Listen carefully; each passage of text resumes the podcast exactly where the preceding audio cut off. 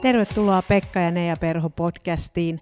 Tänään me halutaan puhua parisuhteista. Meillä on nimittäin tullut todella paljon pyyntöjä, että voitaisiin puhua parisuhteista, voitaisiin puhua kommunikoinnista ja siitä, kuinka me voidaan siinä, kun me ollaan suhteessa ja ennen suhdetta. Eli ihan sinkuille, teille myös, älä laita vielä kiittää tätä podcastia, nimittäin tämä on ihan jokaiselle meille yksilölle, mutta halutaan puhua siellä parisuhteen sisällä tapahtuvista asioista ja siitä, että missä meillä on kenties vastuuta ja missä toisella on sitä vastuuta.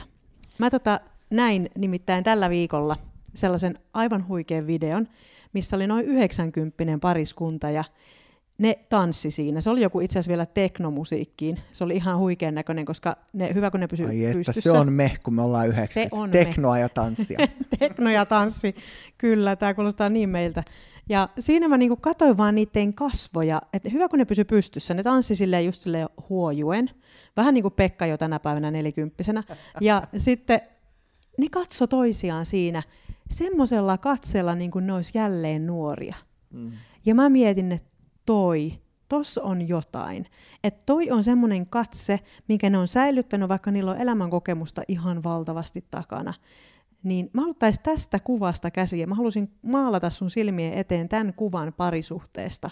Ja jutellaan siitä tänään, mitä me voidaan ottaa huomioon meidän omassa elämässä niin, että se meidän parisuhde saisi saada semmoisia hyviä hedelmiä aikaa. Tuo on todella hyvä kuva. Ja ähm, tässä joitakin vuosia sitten mä olin valmistelemassa saarnasarjaa ihmissuhteista. Ja sen saarnasarjan valmistelun yhteydessä mä luin monta kirjaa, ja yhdessä niistä tuli tämä ajatus siitä, että kaikki ihmiset unelmoi ikuisesti kestävästä parisuhteesta. Eli valtaosalla ihmisiä unelma on nimenomaan tuo, että löytyisi henkilö, kenen kanssa vielä 90 mä voisin olla onnellinen. Löytyisi suhde, missä vielä 90 mä voisin tanssia tolla tavalla tai iloita nähdä toisen aidosti. Tosi harva unelmoi siitä, että mulla voisi olla viisi avioeroa ja särkynyt sydän ja se olisi mun tulevaisuus. Ei kukaan kaipaa sitä. Kaikki kaipaa löytää sen henkilön, kenen kanssa voi jakaa koko loppuelämän. Kaikki sadut päättyy niin. He löysivät toinen toisinsa ja elivät onnellisina elämänsä loppuun asti. Mutta se elivät onnellisena elämänsä loppuun asti. Se myytti, minkä yhteiskunta usein tuo, on, että jos sä vaan löydät sen oikean henkilön, niin silloin sä tulet elää onnellisena loppuun asti. Ja, ja siitä tulee sellainen fatalistinen myytti, missä me ajatellaan, että jos mä vaan löydän sen oikean henkilön, silloin se äh, satujen unelma käy toteen mun kohdalla. Mutta se ei ole millään tavalla realistinen unelma, ei se ole raamatullinen unelma, raamattu ei missään opeta, että sun pitää löytää vaan se oikea. Se ei ole myöskään millään tasolla psykologisesti tai naturalisesti selostettavissa oleva unelma, että vaan kun mä löydän sen oikein palasen palan, niin sitten me sovitaan yhteen. Se ei riitä, vaan minusta pitää tulla se oikea palasen pala, ja mä voin muuttua nyt niin, että tulevaisuudessa mun avioliitto voisi olla se onnellinen 90 teknotanssilattialla. Joo, ja sen haluan lisätä, että ei millään lailla myöskään väärin kokea äm, sitä tarvetta, että jos haluaa oikeasti elää elämänsä yksin. Et mä tiedän Kyllä. myöskin ihmisiä, ketkä on päättänyt, että he on onnellisia ilman parisuhdetta. Ja sen mä haluan tähän nyt lisätä, koska tosi harvoin siitä puhutaan. Mm-hmm. Mutta mä haluan myöskin sanoa sen pointin, että on ihmisiä, ketkä kokee, että he parisuhde ei ole heitä varten. Ja on ihmisiä, ketkä saa kuitenkin sen yhteyden kokemisen, koska se on totta, että jokaiseen meihin on asetettu se halu ja kaipuu yhteyteen. Että kukaan ihminen ei ole onnellinen yksin, vaan yksinäisyys on tosi semmoinen ähm, satuttava ja sisältäpäin syövä pala mm. tai paikka olla, mutta, mutta on, on, on olemassa myöskin ihmisiä, ketkä, ketkä ei niinkään kaipaa edes siihen parisuhteeseen, mutta heillä monesti on sitten niitä ihmissuhteita ympärillä, jotka myöskin tuo sitä yhteyden tuomaa ja läheisyyttä. ja, ja elämä voi olla täysi elämä ilman parisuhdetta. Koko historian, niin kun, eh, oikeastaan voi sanoa, että kaikki on sitä mieltä, että koko historian tärkein henkilö, joka on tehnyt kaikista syvimmän vaikutuksen tähän päivään, vielä missä me nyt eletään, on Jeesus. Jeesus on muuttanut historiaa enemmän kuin kukaan muu. Ja Jeesus oli sinkku koko elämänsä ajan, eli silti täyden elämän ja sellaisen elämän, jolla oli ihan valtava vaikutus muihin. Jeesus eli suhteissa ja samalla tavalla henkilö, joka ei päädy parisuhteeseen, voi saada aikaan tosi paljon, voi jättää tosi syvän jäljen monen monen ihmisen elämään. Mutta tänä aiheena on parisuhteet, joten jatketaan sillä teemalla. Ja tuo pointti, mitä mä aiemmin mainitsin, ei ole kyse siitä, että sä löydät sen oikean, vaan susta tulee se oikea. Eli parisuhde on prosessi. Ja se prosessi voi alkaa silloin, kun sä oot sinkku. Ja mä uskon, että sen tulisi alkaa silloin, kun sä oot sinkku. Että sä voit ruveta valmistamaan itseään jo nyt sitä tulevaa onnellista parisuhdetta varten. Ja se tapa, miten sä valmistat itseään, ei ole se, että sä etsit koko ajan sitä oikeaa, että sä meet eri tapahtumiin, eri tilaisuuksiin, eri tilanteisiin, koko ajan silmät auki miettiä, että onko täällä se, onko täällä se, onko täällä se, vaan sen sijaan keskittyisit siihen omaan prosessiin ja matkaan, että sä voisit löytää ne asiat, mistä sä unelmoit, ja ne asiat, mitkä sun sydämellä palaa, koska silloin sä voit tietää, että voiko se henkilö, kenet sä tapaat, olla sellainen, joka sopii yhteen sen sun unelman ja sun prosessin kanssa unelmanahan on se, että parisuhteessa voitaisiin tukea toinen toisia niissä unelmissa, mitä itse kullakin yksilöllä on. Ja parhaillaan osa niistä unelmista voisi olla jopa yhteisiä unelmia, mitä molemmat kantaa. Kyllä, ja sehän siinä niin kuin on täydellistä, että kun sanotaan aina, että nämä kaksi ihmistä täydentää toisiaan täydellisesti, niin siinähän ei tulla täydelliseksi tässä suhte- suhteiden tai miten sen sanoisi, että suh, ei ole suhdetta, joka on täysin valmis. Mm-hmm. Se on aina prosessi ja mä uskon, että se seurusteleva pari, joka tänä päivänä vasta seurustelee tai tutustuu toisiinsa, tai sitten se 50 vuotta naimisissa oleva, niin molemmat pystyis nähdä sen, että tässä on työskenteltävää. Mm. Tässä on asioita, mitä me halutaan vielä oppia toisistamme. Tässä on prosesseja, mitä meidän pitää yhdessä vielä käydä läpi. Et ei ole semmoista suhdetta, joka olisi valmista, että siinä olisi se päivämäärä, että tuo oli se päivä, kun me tulimme valmiiksi, vaan se on sitä matkaa ja prosessia. Ja tämähän voi olla meillä monesti ihmisenä just vähän vaikea ymmärtää, että me ajatellaan, että nyt kun minä olen valmis ihmisenä, mulla on nyt tämä koulutus ja minulla on nyt tämän verran sitten elämänkokemusta, niin nyt mä oon täysin valmis parisuhteeseen, sit sä astut parisuhteeseen ja se toinen pilaakin sun elämää, tai ainakin tältä susta tuntuu. Ja sit rupeatkin miettimään, että mikä homma tämä on, miksi tämä ei toimi. Ja jotenkin meillä on se semmoinen illuusio, että, että me jotenkin oltiin niin valmiita siihen, mutta kun se onkin se toisiin sulautuminen tai se on siinä prosessissa ää, asioiden niin kuin toistamisen ja toistamisen käydään läpi niitä asioita yhdessä ja heittäydytään. Ja se on semmoinen niin kuin myöskin uhrautuminen on, joo, ei, oli meni oikein, ei mm. uhriutuminen, vaan uhrautuminen myöskin siihen, että mä jaan mun elämää nyt toisen kanssa. Kyllä, todella hyviä tärkeitä pointteja. Ja tossahan niin kuin siinä vaiheessa, kun ollaan seurustelemassa ja kihlautumisvaiheessakin, niin ikään kuin katsotaan sitä, että voisiko tämä toinen henkilö olla sellainen, jossa mä haluan jatkaa tätä meidän yhteistä prosessia kukaan ei ole valmis siinä vaiheessa, eikä ole valmis vielä 50 vuoden avioliitonkaan jälkeen, silloinkin on vielä prosessi kesken. Mutta se, mitä siinä seurustelusuhteen aikana täytyy tulla vastaus on, että onko tämä henkilö, kenen kanssa mä haluan jatkaa tätä prosessia.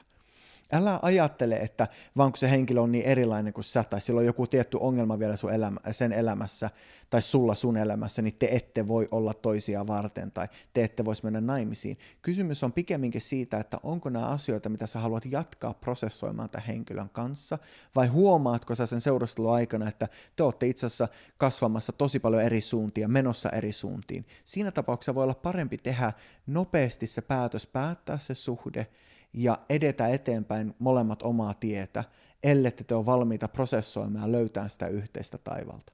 Sen jälkeen, kun sanotaan toisille kyllä ja mennään naimisiin ja, ja sitoudutaan toisiin ja sanotaan, että mä haluan elää sunkaan loppuelämän, niin silloin sitoudutaan myös siihen prosessiin, mikä on loppuelämän kestävä prosessi, missä on hyviä hetkiä, mahtavia hetkiä, on niitä vaikeita hetkiä.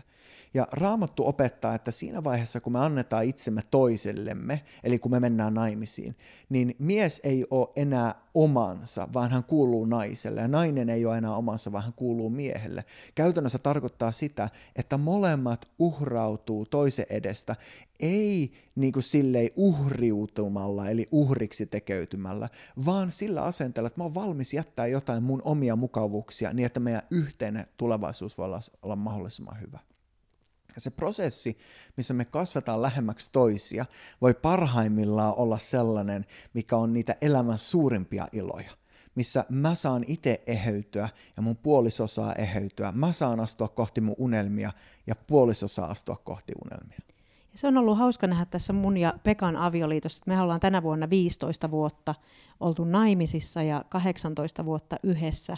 Et sillä lailla aika pitkä taival jo yhdessä. Mä olin vasta 17, melkein 18, kun me tavattiin ja 20, kun mentiin naimisiin ja nyt 35. Niin tässä on niin kuin tosi monta askelta otettu. Ja mä voin sanoa, että mä en ollut se sama Nea, mikä mä tänä päivänä on mm. silloin, kun me naimisiin mentiin. Ja mä oikeasti kiitän Jumalaa, että Pekka silti halusi munkaan naimisiin mennä, koska itse koen olevani parempi ihminen, ehyempi ihminen mm. ja enemmän rakastavampi ja enemmän niin kuin mä uskallan ottaa myöskin rakkautta vastaan kuin mitä se silloin, silloin 15 vuotta sitten oli. Ja se olisi ollut aika surullista, jos esimerkiksi nyt esimerkkinä meidän suhde, että jos Pekka olisi vaikka katsonut, että Neella on kyllä tosi paljon niin kuin ongelmia tuossa rakkauden vastaanottamisessa, niin voikohan tästä meidän suhteesta tulla mitään. Mutta se olikin siinä se salaisuus, että kun me lähdettiin ja me selkeä semmoinen niin vihreä valo sille meidän suhteelle silloin aikoinaan koettiin, niin niiden prosessien kautta lähtikin virtaa jotain sellaista mun elämään, mitä mä tiedän, että mä en olisi ilman Pekkaa saanut. Ja myöskin sitten toisinpäin, että Pekan elämään lähti virtamaan mun elämästä jotain sellaista, mitä Pekka tietää luultavasti toivon mukaan. Mm. Mä tässä katson häntä hän nyökkää, mutta te ette sitä nyökkäämistä näe.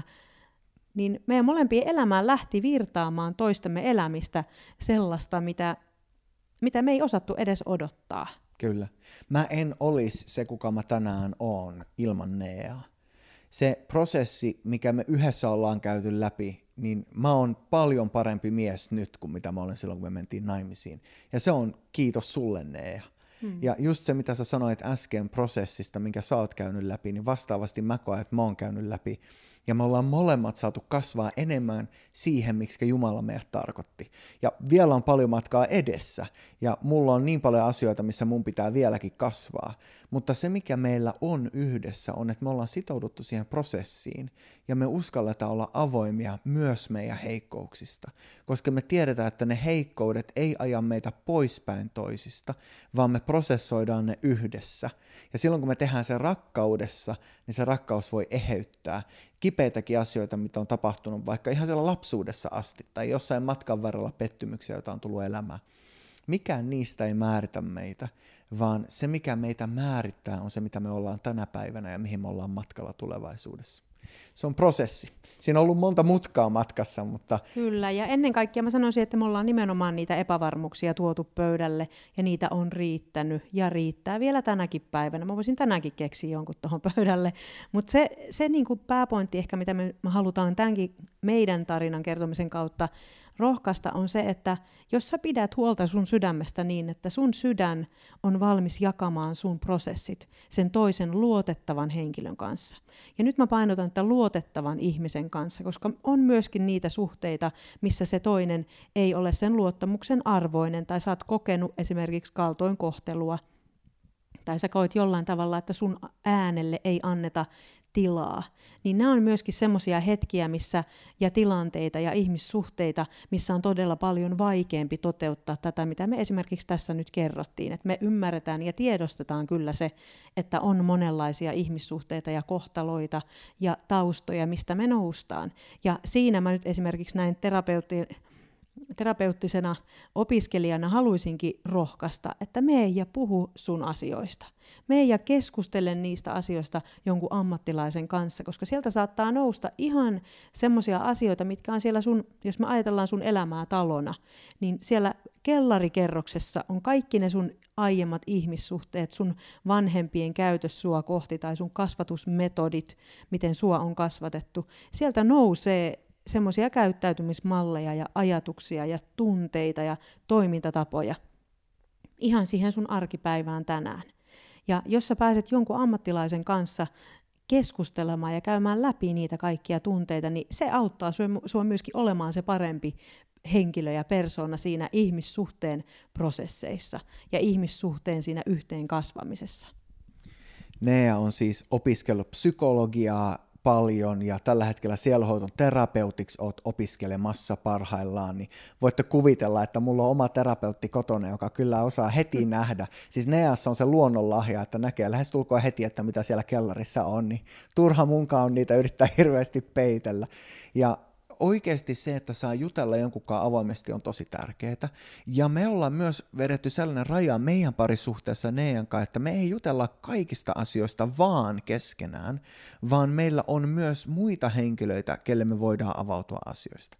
Ei niin, että me peiteltäisiin asioita toinen toisiltamme, mutta me myös prosessoidaan niitä toisten henkilöiden kanssa. Eli on tärkeää parisuhteessa, että se parisuhde ei ole niin vaan te kaksi, että kukaan muu ei saa niin kuin, kulkua sinne sydämen tai kukaan muu ei saa puhua sun elämään, vaan terveessä parisuhteessa on myös muita henkilöitä, kenen kanssa voit keskustella ilman, että sieltä herää kateutta.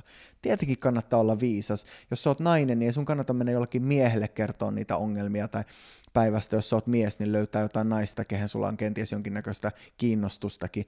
Olkaa järkeviä, mutta olkaa myös avoimia muille kuin pelkästään sille puolisolle. Se tuo myös lisää avoimuutta siihen suhteeseen. Ja sen halusin lisätä, että mitä monesti sitä myöskin tapahtuu, en nyt erottele, mutta tätä tapahtuu enemmän naisten keskuudessa, on, että sitten viedään niitä avioliiton keskellä ja sisällä olevia asioita sitten sille jollekin tyttökaverille ja siellä sanotaan, että tiedät sä mitä mun mies teki. Se ei ole koskaan teidän suhteelle rakentavaa, että sä purat niitä teidän keskinäisiä ongelmia jollekin ulkopuoliselle, jolla ei ole viisasta sanottavaa, joka on käytännössä vaan kuulemassa niitä asioita, mitä sä viet sinne ulkopuolelle. Että tämä, mitä Pekkakin tässä tarkoitti, on nimenomaan luotettaville ihmisille, kellä on jotakin tuntemusta myöskin niihin asioihin. Että ei koskaan tarvitse jäädä yksin. Niin, nimenomaan ensisijaisesti terapeutti tai joku sellainen henkilö, kuka on luotettava ja jolla on myös niin kuin näyttöä siitä luotettavuudesta. Ystävät on tärkeitä, mutta todella hyvä pointti, niiden kai kannata prosessoida niitä avioliiton vaikeita tilanteita. Ne ei välttämättä auta, se voi loppupäästä vain johtaa vaikeimpiin tilanteisiin entisestään ellei sit sun ystävä ole sellainen, joka itsessään on jo terapeutti. Me juteltiin tuossa ennen, ennen tätä ne ja meidän Kanadan kokemuksista ja jostain niistä jutuista, mitä sielläkin nähtiin. Öö, olit sä just sanomassa jotain muuta? Kerro. Ei, mulla oli nimenomaan justiin tämä, mistä nyt sit sanoa. Nimittäin meille tuli tuossa mieleen semmoinen tilanne Kanadassa. Me oltiin oltu ehkä vuosinaimisissa ja muistutan teitä, olin 21-vuotias silloin. ja tota, me mietittiin tuossa, että mitä tapahtuu, kun puhut toiselle, mutta et ymmärrä toista. Ja mulle tuli tällainen tilanne mieleen tuolta Kanadasta meidän ihan alkuvuosista, kun oltiin just menty naimisiin. Me mentiin Suomessa naimisiin 2006. Kuukautta myöhemmin muutettiin Kanadaan. Kaikki jäi tänne Suomeen. Mentiin sinne tuoreena avioparina, ensimmäinen yhteinen koti, kaukana kaikista tutuista, tutusta ja turvallisesta. Ja sitten siellä niin kun mun elämässä oli siinä vaiheessa todella paljon kamppailua just semmoisen niin itsensä hyväksymisen kanssa sellaisena kuin mä oon. Ja rakkauden vastaanottamisessa. Mä en, mä en monesti uskonut sitä, kun Pekka sanoi, että se välittää ja rakastaa mua. Välittää musta ja rakastaa mua tai hän arvostaa mua, niin se oli tosi vaikea mun monesti uskoa. Ja tämä välittyi tosi helposti sit myöskin meidän tämmöiseen kanssakäymiseen. Me saatettiin puhua paljon, mutta kumpikaan ymmärtänyt yhtään mitään. Ja mm paljon puhuttiin, mutta ei ymmärretty toista ja puuttu vähän niin kuin semmoinen yhteinen kieli. Että mä saatoin sanoa ääneen jotain, Pekka saattoi nyökätä ja sanoa takaisin, mutta mun ymmärryksen mukaan ei ymmärtää yhtään mitään, mitä mä olin sanonut. Ja Pekka taas koitti parhaansa ymmärtää, mitä sieltä tuli. Ja monesti näistä tuli semmoisia konfliktitilanteita. Ja mä muistan semmoisen hetken, kun oltiin tuolla Kanadassa ja meidän pienessä asunnossa siellä oltiin ja Pekka pelasi pleikkaria – ja mä olin tuonut jonkun asian siinä sitten esille ja koin taas sitten semmoista hylkäämistä. Ja koin, että mun, mun se sydämen ääni ei tullut kuulluksi sillä tavalla, miten mä olisin toivonut sen, että se olisi kuultu.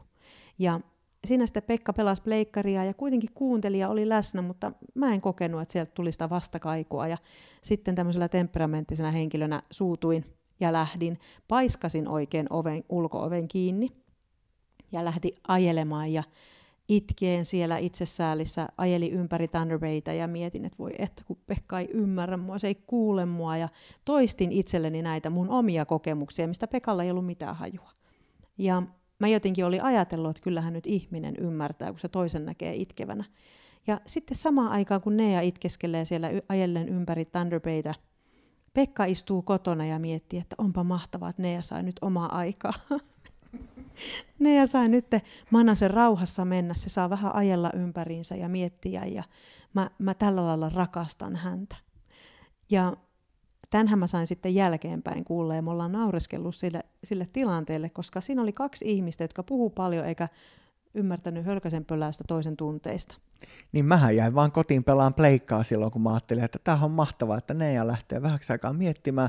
Ne oli hyviä ajatuksia, mitä Neja tuossa jakoi ja tärkeitä prosesseita, minkä Neja keskellä Neja on. Ja mä, mä kuulin ne ja niin kuin sanoin, että jes, tämä on hieno homma. Ja ja, ja mun, mun näkökulmasta se oli silleen, että Nea lähti niinku vielä sitten tuulettamaan ja niinku syventymään niihin ajatuksiin. Mä en tiedä, kuulostaako tämä sulle tutulta, mutta meillä oli tällaisia tapauksia, ei vaan tämä yksi, vaan näitä on varmaan 120. Ja nämä on ollut nimenomaan niitä prosesseja, mitä me ollaan sitten tuotu pöydälle. Et tiedätkö, niin kuin, että mä en kokenut sun rakkautta tossa.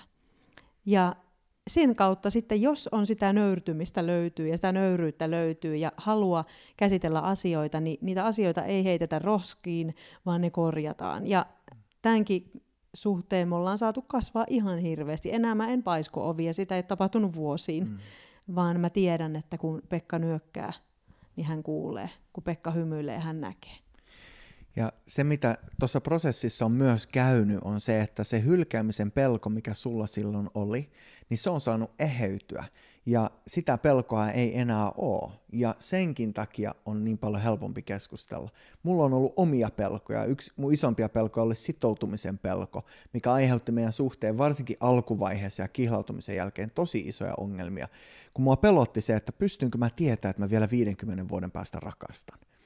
Ja yksi isompia apuja mulle siihen tilanteeseen oli, kun mä keskustelin tästä Markun kanssa, eli Nean isän kanssa, Tuppuraisen Markun kanssa, joka on pastoria. Ja tota, Markku sanoi silloin sellaisen ajatuksen, että sun ei tarvitse tietää, että rakastatko 50 vuoden päästä. Se riittää tietää, että rakastatko tänään. Älä kysy iteltä, rakastatko vuoden päästä, kysy vaan, rakastatko tänään. Ja se auttoi mua sen ongelman yli silloin. Ja nyt mä tiedän, että mä tuun rakastaa vielä 50 vuodenkin päästä, eikä se enää ole mulle ongelma. Eikä varmaan tarvii joka päivä enää kysyä sitä. Että, ei, että rakastako tänään, ei onneksi. Mutta toivottavasti mä sanon sen tarpeeksi usein, että rakastan. Koska nämä asiat on sellaisia, missä jokaisen meidän omassa, omassa sydämessä, omassa elämässä on omia epävarmuuksia. Ja ne heijastuu siihen suhteeseen, halutamme me sitä tai ei. Ja mitä enemmän Jumalan rakkaus saa eheyttää meidän sydäntä ja se äärimmäinen hyväksyntä saa tulla Jumalalta meidän elämään, niin se vähemmän me odotetaan sitä meidän puolisolta. Mä väitän, että yksi isoimpia ongelmia monessa suhteessa on, että me odotetaan meidän puolisolta sitä, mitä vain Jumala voi meille antaa. Ja jos mä odotan, että mun puolison nehän pitäisi täyttää mun sydämen syvimmät tarpeet, niin siellä tulee aina olemaan joku tyhjä kolo. Mutta kun mä annan Jumalan täyttää ne ensin ja löydän hyväksynnän siinä, niin silloin mun sydän on jo täynnä ja se mitä Nea tuo on vaan ylitsevuotoa siihen täyteen sydämeen. Eli sulle siellä kuuntelija, anna Jumalan täyttää sun sydämen syvimmät tarpeet. Ja silloin kun molemmat tekee parisuhteessa näin, niin silloin voi tapahtua myös eheytymistä niissä meidän heikkouksissa, mitä kaikilla meillä enemmän tai vähemmän on.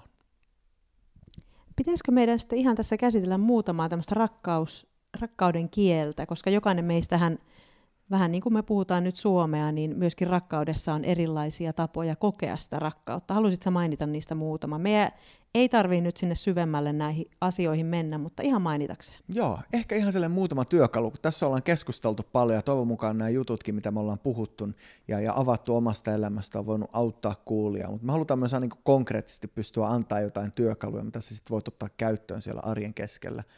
Niin yksi kirja, mikä on auttanut eh, meitä paljon meidän suhteessa ja varsinkin alkuaikoina, on Gary Chapmanin kirjoittama The Five Love Languages, eli viisi rakkauden kieltä. On myös suomen kielelle käännetty kirja. Ja käytännössä, kun me halutaan rakastaa meidän puolisoa, niin me usein näytetään se sillä kielellä, eli rakkauden kielellä, mikä meille itselle on se luonnollisin. Mulle se esimerkiksi on fyysinen kosketus. Eh, mä haluan niin kuin laskea käden hartialle tai, tai halata tai jotenkin näyttää, että mä oon läsnä sulle ja mä välitän susta. Ja koska mulle se fyysinen kieli on yksi mun päärakkauden kieliä, niin mä helposti haluan kommunikoida rakkautta sen kautta. Mutta Gary Chapmanin kirja auttaa näkemään, että näitä rakkauden kieliä on enemmän kuin vaan se, mikä mulle on luontaista. Ja jos mä opin sen, mikä on mun puolisolle luontaista, niin silloin mä osaan kommunikoida myös sillä rakkauden kielellä, mitä mun puoliso ymmärtää kaikista eniten.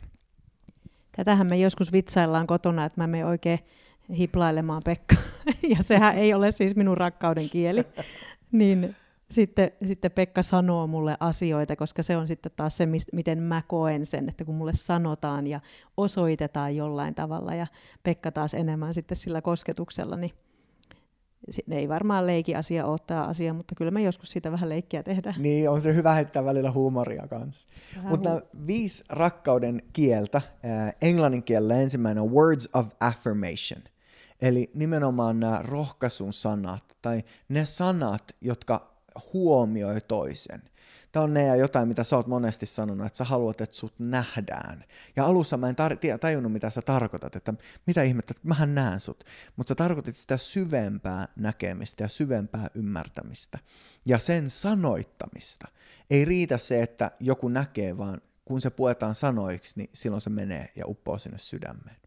Eli sanat, jotka puhutaan sen mukaan, mitä ollaan nähty, jotain syvempää ja arvokasta. Toinen rakkauden kieli on quality time, eli laatuaika. Se, että erotetaan aikaa kaikesta muusta. Että ei vaan mennä ja tehdä jotain yhdessä, vaan oikeasti ollaan yhdessä ja vietetään laatuaikaa. Kolmas rakkauden kieli on lahjat. Että saa vastaanottaa lahjoja – rakkauden kieli, jos lahjat on se rakkauden kieli, niin se voi olla, että sä suunnittelet tosi tarkkaankin, että minkälaisen lahjan sä viet vaikka jollekin synttäreille, että minkälaisen lahjan sä annat joululahjaksi meillä Neankaan kummallakaan tämä ei ole ehkä meillä päällimmäinen rakkauden kieli, vaan me viedään lahjana se, mikä ensimmäisenä tulee kaupassa vastaan ja, ja, ja sitten ostetaan maitoa ja mennään kotiin. Mutta lahjat voi olla todella tärkeä ja, ja sellaiselle henkilölle, joka rakastaa antaa lahjoja, se usein myös rakastaa vastaanottaa lahjoja. Sille voi olla tosi merkityksellistä antaa sellainen lahja, joka on huomioiva ja joka, joka sopii hänen persoonaan. Neljäs rakkauden kieli – acts of service, eli palvelus, tehdään toiselle palvelevia tekoja. Voi olla esimerkiksi, että laitetaan tosi hieno päivällinen esimerkiksi, sytytetään kynttilät ja huomioidaan toista sillä palvelulla, tai vaikka siivotaan koti. Joo, siis Pekkahan tekee tätä meillä il- joka ilta. On siellä kynttilät odottaa ja talo on siivottu. ei tämäkään ei ole meidän näitä rakkauden kieliä. Ei, ei ole ehkä niitä pää, pääjuttuja, mutta kyllä mä aina välillä laitan meillä ruokaa. Ja Joo, en tykkää. yhtään en väittänyt, että laittaisi. Tykkäänkin kokkailla. ja viides ja viimeinen tosiaan physical touch, eli se fyysinen kosketus. Suurimmalla osalla ei ole vain yksi näistä, vaan kaikki näistähän kommunikoi meille rakkautta. Se, että vaikka lahjat ei ole päärakkauden kieli, ei tarkoita sitä, etteikö välittäisi lahjoista tai ettei haluaisi vastaanottaa lahjoja. Mutta usein joku näistä voi olla se, minkä kautta kaikkein eniten kokee rakkautta.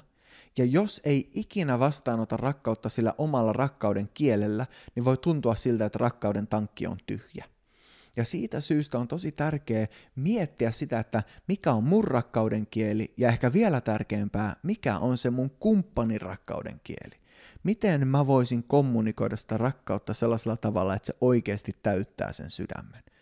Eli nähdä vähän vaivaa sen eteen, että mä huomioin toista, rakastan toista ja näytän sen sellaisella tavalla, minkä toinen ymmärtää.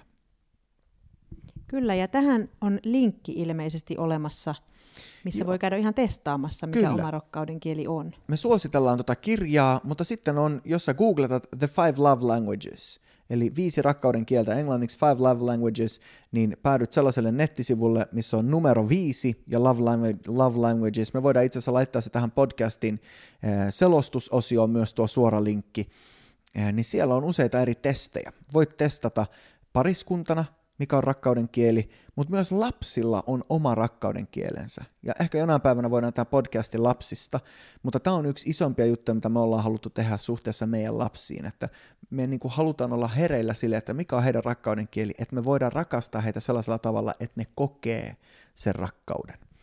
Ja siellä on myös teineille sama ja sitten sinkuillekin tuollainen rakkauden kielitesti, eli voit käydä testaamassa oman rakkauden kielen ja vaikka puolison kanssa tehdä se yhdessä, niin voitte oppia rakastamaan toinen toisia vielä enemmän sellaisella tavalla, mikä tuntuu ja näkyy. Ja se voi oikeasti vaikuttaa tosi syvästi teidän suhteeseen. Kyllä, tämä oli mahtavaa. Ja tota, tässä ennen kuin ruvetaan lopettelemaan, niin otetaanko vielä muutamia pointteja siihen, että kuinka me voitaisiin tukea toinen toisiamme unelmissa? Tämähän oli yksi, mistä oli tullut kyselyjäkin, kun otit sen kyselyn sun Instagram-sivun kautta ne, ja että, että mitä aiheita porukka haluaa kuulla näissä podcasteissa, oli just tämä, että miten voidaan pariskuntana tukea toinen toisia unelmissa. Ja tämä on jotain, mitä me ollaan oikeastaan määrätietoisesti tehty ihan alusta asti.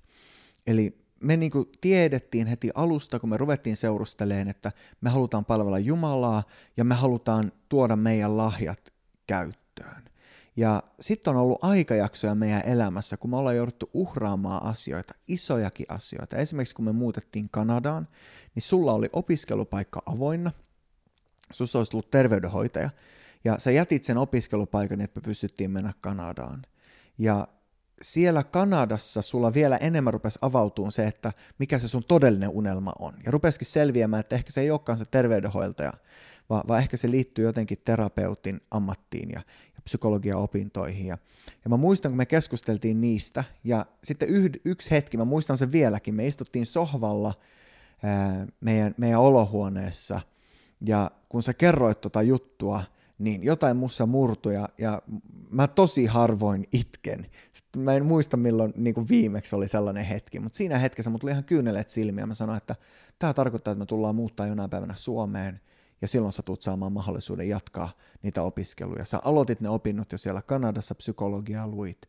Mutta mulla oli sellainen varmuus siitä, että tulee aika, kun me muutetaan Suomeen, koska tämä on unelma, mikä täytyy toteutua. Eli se, että me ollaan valmiita toinen toistemme unelmien eteen, vaikka muuttaa toiselle puolelle maapalloa, niin on niinku sellainen tekijä, minkä mä näen tosi niinku tärkeänä tässä, että ne unelmat voi toteutua. Eikä vain yhden unelmat, vaan molempien unelmat. Kyllä, se menee niin kuin linjassa, että mäkin muistan silloin, kun mä olin 20 ja mä ajattelin, että okei, mä jätän tämän opiskelupaikan nyt sivusuun ja sivuun niin kuin nyt, koska mä uskon, että meidän tulee nyt lähteä Kanadaan. Ja se siinä hetkessä tuntui isolta uhraukselta, mutta mä tiesin, että siihen sisältyi jotain paljon suurempaa siihen uhraukseen. Ja se oli silloin uhraus mun unelman eteen, koska musta tuli silloin siellä nuorisopastori ja sitten myöhemmin seurakuntapastori ja seurakunnan johtava pastori. Kyllä, että me noin kymmenen vuotta sitten Kanadassa oltiin ja mä muistan siellä 2010 mä sain sellaisen sanan, minkä mä kirjoitin mun semmoiseen rukousvihkoonkin, että te, äh, psyko, psykologian opinnot ja terapeutin ammatti. Ja mä kannoin tota unelmaa tosi pitkään ja mä tunsin sen, että Pekka kannatteli sitä unelmaa, ilman että sillä oli oikeasti edes mahdollisuuksia tai semmoisia selkeitä väyliä sanoa, että no niin ne ja nyt toteuta sitä. Mutta jollain tavalla me haluttiin pitää ne unelmat elossa, vaikka ne ei siinä ajanjaksossa pystynyt toteutua. Ja nyt me ollaan sitten taas juhlittu näin niin kuin melkein 15 vuoden jälkeen, että ei ole todellista, että nyt mä opiskelen näitä terapeuttisia opintoja, mitä mä oon silloin jo kauan sitten, yli 10 vuotta sitten lähtenyt tuomaan esiin siihen meidän yhteiseen suhteeseen, mitkä ei silloin ollut mahdollisia, mutta minkä aika on nyt. Eli sekin myös on tosi tärkeää tiedostaa, että vaikka jonkun aika ei ole nyt, se ei tarkoita, että se asia on kuollut, mm. mutta me voidaan olla puhaltamassa niihin toinen toistemme unelmiin jatkuvasti eri ajanjaksoissa sitä, lisää sitä tulta ja lisää sitä tukea ää, ilman, että ne heti silloin justiin toteutuu. Kyllä. Ja sitten on ollut sellaisia hetkiä matkan varrella, missä sulla on ollut vaikka ajatuksena, että no enkä, entä jos mä opiskelenkin tota, tai entä jos mä lähdenkin tohon noin. Ja silloin mä oon aina muistuttanut sua siitä, että hei, miten se psykologia opinnot ja terapeutin ammatti. Ja, ja sitten sä oot aina palannut siihen, ja mä oon huomannut susta, että silloin sä oot kaikista eniten niin kuin alive, niin kuin kaikista eniten nautit elämästä, kun sä saat olla just tekemässä sitä. Mikä kausi nytkin esimerkiksi on menossa, kun sä opiskelet terapia, terapeutin ammattia. Eli se, että me saadaan nähdä meidän puolison toteuttavan sen puolison unelmia, tuo valtavasti iloa koko siihen suhteeseen. Mä iloitsen niistä hetkistä, kun mä näen sut niinku tekevän niitä juttuja, mitkä on osa sitä sun unelmaa. Ja, ja mä tiedän, että se on myös päinvastoin totta, mikä niinku vaan vahvistaa sitä prosessia, missä me voidaan tukea toinen toisiaan niissä unelmissa. Ja välillä se vaatii uhrautumista. Mä olin tosi onnellinen Kanadassa ja mä ajattelin silloin, kun musta tuli johtava pastori, että voi olla, että meidän pitää eh, elää täällä meidän loppuelämä tai saadaan elää täällä meidän loppuelämä. Mutta sitten samalla mä näen, että sun unelmat on ollut tärkeä osa siitä, että me ollaan tultu Suomeen. Ja totta kai mulla myös on täällä unelmia ja näen, että täällä on niinku mahtava tulevaisuus. Mutta se paikka, missä molempien unelmat voi toteutua, on se paras paikka parisuhteelle. Kyllä, ja mä sanoisin, että se, miten me parhaalla tavalla kannatellaan toinen toistemme unelmia tai tuetaan toisten unelmia, on se, että me, me puhutaan elämää niihin. Et ensinnäkin sun täytyy tiedostaa ja selvittää, mistä se toinen unelmoi. Ja se ei ole sulta pois, jos toinen sanoo jonkun ison unelman, vaan se on siihen pöydälle tuotu todellinen asia, mistä se toinen unelmoi. Ja sitten kun sä sen tiedostat, niin sä pystyt olla myöskin siinä matkan varrella sanomassa, että miten sä koet, että se on toteutunut, tai miten sä koet, että sä oot pystynyt rakentamaan sun elämää sitä kohden. Et niin kun aina ne yhdet elävä, elämään, elävää ja elämää puhuvat sanat on niin kuin semmoista kipinää niihin unelmiin, mitä se toinen kantaa. Ja vaikka se olisi sitten minä nyt 35-vuotiaana ja 50 sitten saavuttaisin sen unelman, mitä kaksikymppisenä lähi unelmoimaan, niin se on sen arvosta. Koska siihen matkalle mahtuu monesti niin paljon muutakin kuin mitä me osataan suunnitella.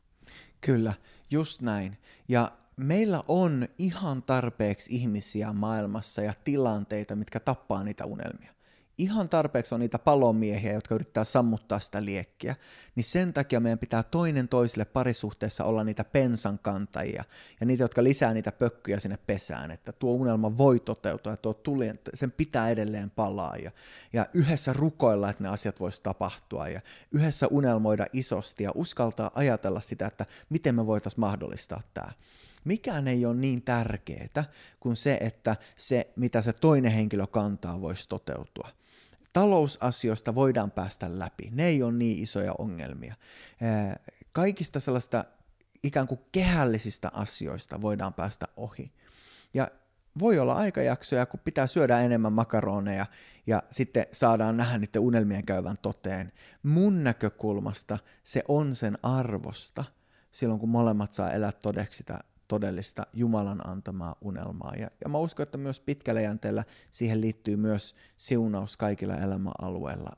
Ja ennen kaikkea se, että kun me katsotaan elämää taaksepäin, niin mitä meille jäi käteen. Mä usein mietin niitä hetkiä.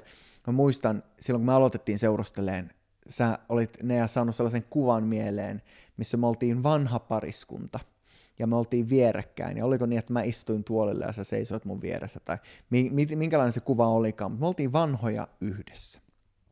Mä oon monta kertaa palannut siihen kuvaan ja miettinyt, että se päivä kun tulee, että me ollaan vanhoja yhdessä, niin mitä mä haluan, että me ollaan koettu? Mitkä on ne unelmat, mitä mä haluan, että me ollaan nähty toteen? Mitkä on ne asiat, millä on oikeasti väliä? Onko se se, mitä siellä pankkitilillä on, vai onko ne jotain paljon syvempiä asioita? Onko se se, että me ollaan saatu rakastaa toinen, toisia hyvin, saatu rakastamaan lapsia hyvin? Onko se se, että me ollaan saatu nähdä ihmisiä vapautuvan, ihmisiä löytävän syvemmän elämän tarkoituksen?